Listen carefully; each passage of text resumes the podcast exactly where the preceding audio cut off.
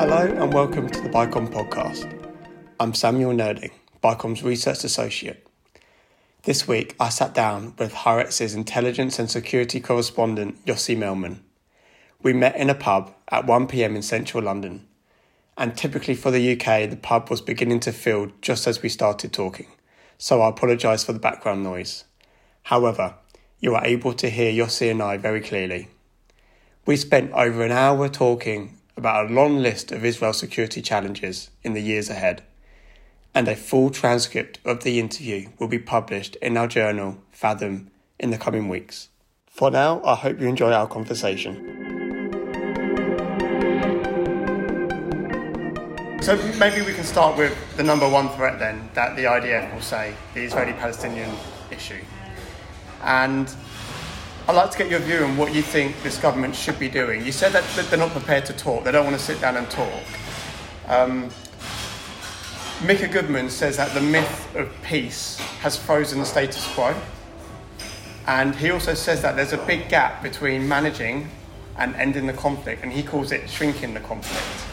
So I'd like to get your view on if you think that's one way that the government should be looking at this now. Should, should it be trying to shrink the conflict, or should it be doing trying to, doing something else to try and get both sides, like I said, back to negotiation table? So you, you, it's already fi- uh, 55 years since Israel liberated, occupied the West Bank and Gaza. It's, it's true that you need two for tango, mm. but, it, but and in the first 30 something years, maybe even more, uh, it was true that Israel really was aspiring to have negotiations and peace with the Palestinians, with the Arab world, and eventually we achieved it. Yeah. Uh, and in the last um, decade and a half, it, it's the opposite picture. It's the that the Palestinians, or at least the the majority of the Palestinians, at least the PLO, are ready to talk to Israel, and Israel is turning their back to it. So I don't think it's a wise uh, notion to manage the conflict. You cannot manage the conflict because it, it will explode in your face eventually. And therefore, the, it's, it's, I'm not sure that you can reach an overall settlement. It's m- very difficult. Mm. And, and yes, you need two for tango. The Palestinians are not helping is, Israelis who are in favor of peace. Yeah. Uh, uh, but it's an even if the Palestinians are a bit rigid, it's an Israeli interest yeah. to be much more forthcoming, much more aggressive mm. in the search for peace, mm. and to be more creative, mm. offering solutions, maybe interim agreements, maybe to reduce the number of of construction in the West Bank. Um, and it's not a military problem. Yeah. And therefore, the, the military has no choice only to, to work on the instructions and the policies of the government. And therefore, the, what they can offer is just to contain the, the, the, the confrontation and to manage it. Yeah. And from time to time, there are outbursts of, of violence, as we saw in, in recent weeks. Yeah. And then the government has to be, you know, the, the, the, military has to be tough, has to employ all the tactics and all the measures that are in their possessions. Yeah. And it's a vicious circle yeah. because you, you, you, you, you politically, diplomatically, you don't pursue the, the right solutions by the government, by the politicians, then the military is left to deal with it, and they deal with it the way the they, they yeah. yeah. the way they know how to yeah. deal with it, and so, it's um, it's their mission. So, so, what do you think is stopping the government from taking, you know, the steps, you know, unilateral steps or other steps? Is it? Do they think that they're doing what the population think they should be doing and should be having this hard line? Like, what's stopping the government? What's stopping Bennett, Lapid sitting down and saying, right, you know, this isn't working. We need to help the IDF more, and we need to start. Or is it just is it something which has to? It's a long term cycle that needs to change from the bottom up. Bottom up, maybe. This government came to power carried by one notion, and this is Netanyahu. Oh, okay. It was anti-Bibi. Yeah. What what unites all these impossible factions within the coalition, from left wing to to the right wing to the Islamists, hmm. is the opposition and the rejection of Netanyahu, who is facing criminal charges in court and rightly so cannot be a candidate for the prime minister. But the Israeli law is strange, so legally he can be a candidate and, and, and stay in power as a prime minister. There is no law against be, against it.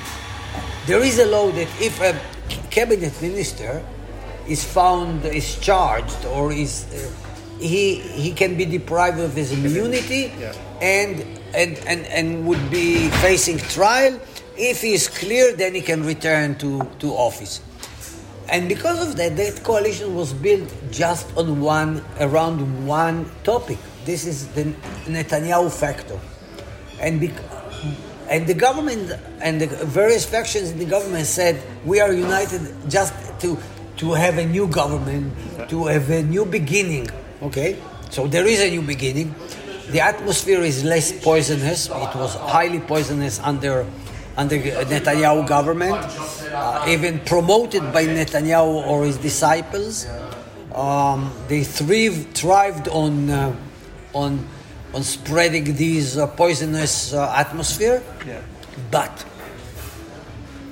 when it comes to new beginning, they are paralyzed, Right. and uh, so there are certain things whi- which are in consensus. Okay, but the, the Palestinian It's issue not. is not. Yeah, fair enough. Let, let's move to Iran. Um, Iran is, like I said, it's it's far away, but it's it's been on the government's lips for a long time. And even though a different Bennett still has the the line that Iran is, you know, greatest existential threat. Obviously, the official line is also that JCPOA is, is bad. There are some people, uh, previous or former security officers, who have said actually a bad deal is still better than no deal where do you sit in this in this kind of Israeli debate? Well, there- is there has been a, a major change in the attitude of the of the of the Israeli government to the Iranian uh, question, especially to the nuclear program Yeah. and to the JCPOA. And the big shift is that there was a general under, uh, acceptance and understanding by military chiefs, security chiefs, and many people at the political level that the deal was not perfect. The JCPOA of uh, 2015 was not perfect. But unlike Netanyahu, who said better no deal than a bad deal, um, m- most of the military and security chiefs said uh, we can live with that deal. It's not perfect, it's not ideal, but we can manage. We can monitor the Iranian uh, clandestine efforts to maybe to to violate and to be in breach of the of the deal. But then came Trump, pulled America out of the deal, imposed new sanctions with the uh, with with the support and the tailwind uh, of uh, Netanyahu and the, the previous head of Mossad, Yossi Cohen. And and indeed, the sanctions were crippling Iran, but not to the point that they would surrender. Uh, their pride, national pride, is, is very important to them. And now we are reaching a, a crucial point. There are three and a half years only left until the, the deal, the nuclear deal, expires. Um, unlike the the efforts to to create the impression that Biden is selling out Israel, it, it, he, he proved that he is tough. He is not caving in, totally surrendering to Israeli to Iranian demands. Yeah. And now, what is and he's already 15 months in, in, in power, one year since the beginning of the renewal of the, of the negotiations with Iran. Still, there is no deal. It's still hanging in the in the air. Biden wants a deal, the Iranians want a deal, but there, still there is no deal, and the main obstacle now is that uh, the Iranians are, as a precondition, they demand that uh, the IRGC would be uh, taken off the sanction list. I don't think the Americans will uh, will accept it, although it's a symbolic gesture because in real terms IRGC has been sanctioned not because of the nuclear deal Yeah, yeah, and their contribution to the nuclear deal, but be, because by uh, by their involvement in terrorism and spreading, uh, destabilizing the Middle East. So it's just a symbolic, uh, a matter of ego, pride, Yeah. and for both sides, Biden and the Iranians, it's it, it's kind of a symbolic gesture, and therefore I think that I, I don't know what will happen. I think the Iranians are desperate, it, uh, or at least the leadership in Iran, To sign a deal. to have a deal, To have a deal. to lift the sanctions. One hundred billion dollars are in stake. Yeah, it's a lot of money. And they need it. And they need it. Their economy is in shambles, is deteriorating. But on the other hand, the IRGC is a, is a major factor, is a strong, it's a, it's a empire in, in Iran, economic empire in Iran. It's not just a military organization uh, in, uh, responsible for defending and protecting the regime.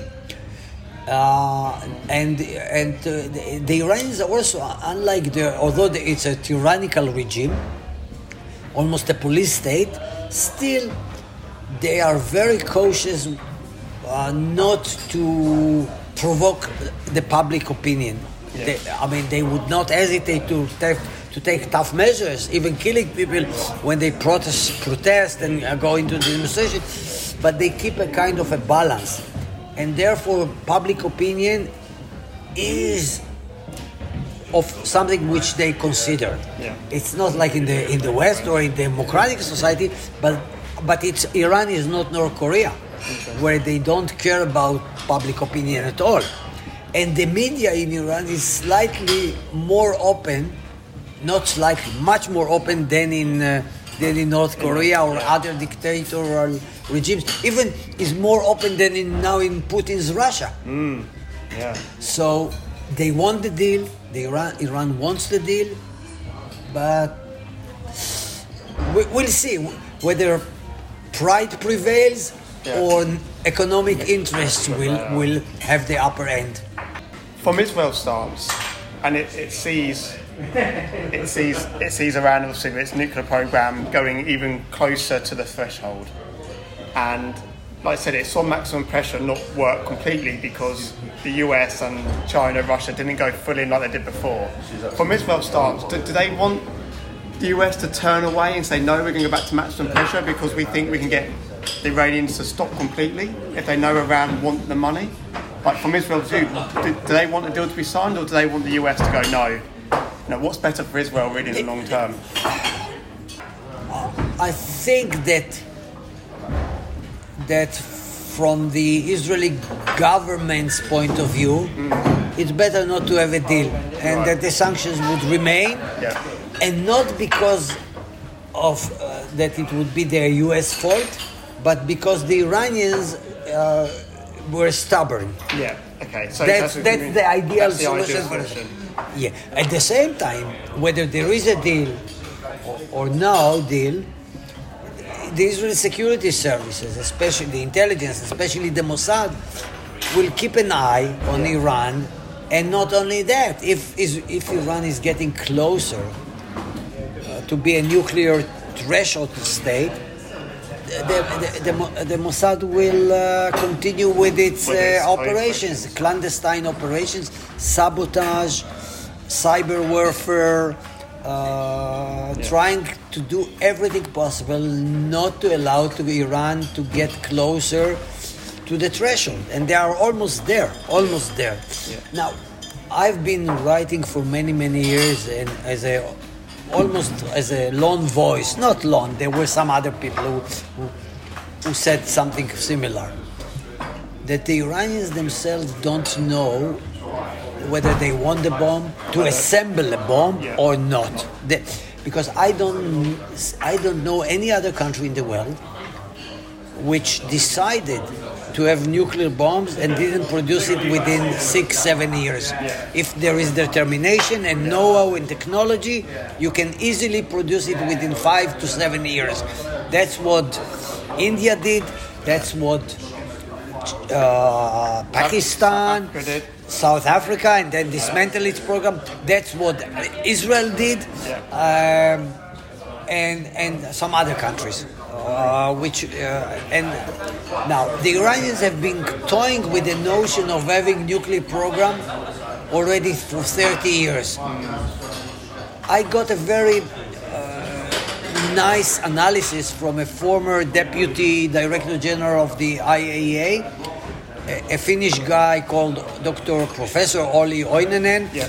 and he was not he was not pro-Iranian. Actually, he was a very good friend of Israel Okay. because the I- IAEA is also filled uh, filled with people who are um, sympathizing with Iran. He was not one of them, and he said that the that the Iranians don't know what to do, and their tactic is kind of we have time. Yeah. Uh, let's see. Let's try to reach a bridge. If we cross this bridge, we'll move on. If the bridge collapses or someone is uh, uh, interfering with us crossing the bridge, we will stop. We will reconsider, and that's what they've been doing for 30 years. They are making progress, but it's very incremental, step by step, slowly and they haven't been yet reaching the point in which they can assemble a bomb. They have already uh, they ma- master the uranium, the fuel circle. They master it. So if they want to enrich uranium to the level of weapon weapon grade, which is 90, 93 percent, they know how to do it. At the moment, they are enriching it to 60 percent only. Uh, but there are two other elements in, in order to assemble and produce a nuclear device or a bomb. It's the, the uh, weaponization. Yeah. In other words, to put all the ingredients together in this metal um, engineering uh, container, yeah, yeah. container. And secondly, to put it as a delivery uh, mean on on a rocket, on a missile. They are not there yet, and since their air force is doesn't exist, practically doesn't exist, they have U.S.-made uh, aircraft uh, of the 60s, inheritance of of the uh, Shah Shah, days. yeah. So, out of the three phases or stages, enrichment they have they they are there they master it, but weaponization and missiles they are not yet there. They're making a lot of progress. They have good techno- They have good engineers, good students in in at universities. They are very talented.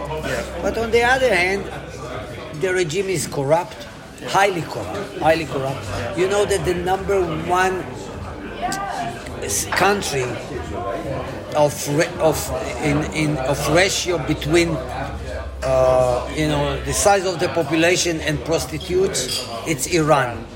Because they export prostitutes to the eh, to the Gulf states to make a living, Yeah. to, to support their families. And also, it's a number one or number two c- country in the world in terms of drug addicts. It's easily available, it is easily smuggled via Afghanistan, the opium trade, and Pakistan. So Iran is a mix, is a mixed yeah. bag of advanced technology, excellency, excellence in uh, in studies, uh, especially scientific studies, uh, mathematics, physics. A lot of their students are uh, are uh, studying abroad. And on the other hand, it's a corrupt state, it's an evil regime, and uh, uh, and they struggle with the, with their economic uh, dire conditions. Do you think Israel has a long-term strategy to deal with Iran? Do you think it, it's thought of what it can do, contain, and to eventually roll back Iran in the region? I think if there is one major concern in Israel, it's Iran. There, there are no differences between left, center, and right. That Iran is a threat. Okay. Now, there, people may differ about how to deal with that threat. But all in all, Iran is perceived as a threat, and the Israeli long-term strategy is not to not to open a war with Iran unless unless unless it would be really an existential threat. I think it was phrased by a former head of Mossad, Meir Dagan, who said, "You launch a war against Iran only when the knife is on your neck." Okay? And I accept that. I agree with him. We are not there. And therefore, the, the long-term strategy is to avoid war and to do everything possible by clandestine measures, mainly intelligence operations, to to delay uh, the progress that is, uh, Iran is trying to make on the nuclear front, and to work together with Western allies in that in that battle. What is helping uh, Israel in the in the battle against Iran is that Iran is becoming more and more with hegemonial inspirations. They are involved in destabilizing uh, parts of the Middle East, Iraq, Yemen, of course Lebanon, and many countries in the West realize it, understand it. America above all, but also the UK, not NATO, Western Europe, and most recently,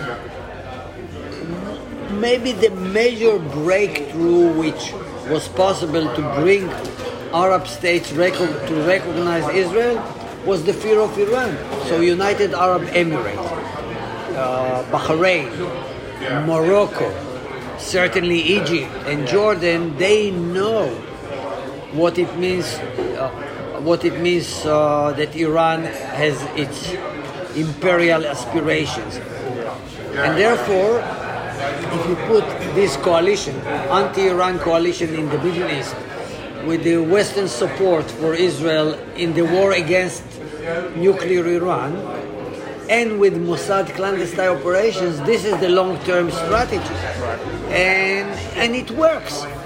Plus, that Iran also has its own uh, domestic considerations, among them the hesitation whether to assemble a bomb or not. So, if you put all these factors together, we see that Iran is not winning the war. It's uh, is having economic problems that the Sunnite world is turning against Shiite Iran, and I think it works. It works. It's, uh, there is no kind of a uh, kind of a solution that you go, you you move in, go out, and the problem is solved. No, no quick solutions. It's an attrition war between Israel on one hand, Iran on the other and both sides are using uh, weapons that are available to them without uh, being dragged into a major escalation, a war.